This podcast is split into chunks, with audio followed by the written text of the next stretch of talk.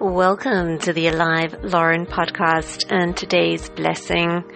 This is the place of celebrating juicy, soulful, whole living, and I invite you to take a look back in time. There were some also 10 minute episodes, the first sort of 177 ish episodes that featured and celebrated businesses that have people and planet as part of their DNA.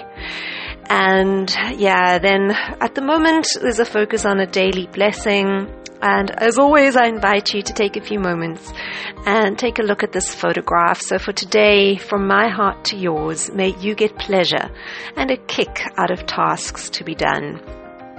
How magnificent is this avocado art? Wow. Sure.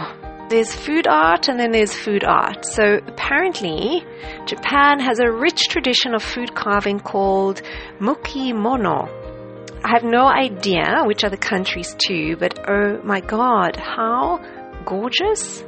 It's like a visual meditation mantra. I swear I could just gaze at it. It's also a stunning reminder of doing something for the love of expression at the moment. Because food art needs to be eaten and enjoyed. The food's not going to stay fresh that long. So today's blessing from my heart to yours, precious heart. May you get a May you get pleasure and a kick out of tasks to be done. May you find ways of making those boring and mundane a little more exciting and pleasurable. And may you connect to the joy of doing something with dedication, love, and care, no matter the perceived value, scope, or size of the task.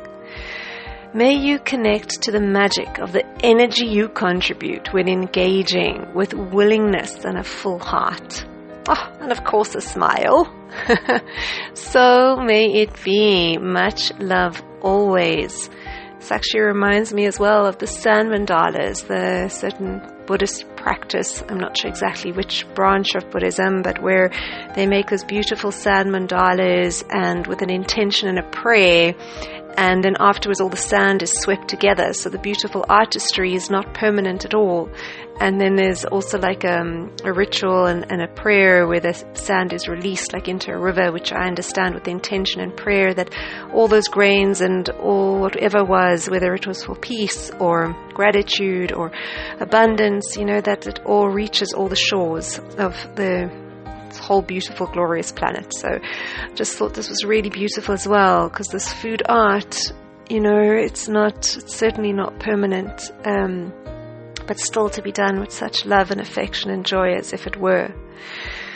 So, where did this all begin? The blessing backstory. So, a while ago, I decided to find uplifting images, ones that made me smile and lifted my spirit, and to send them together with a blessing, a personal wish to immediate family. And over time, it's grown to a dailyish morning practice via WhatsApp to a slowly growing recipient list.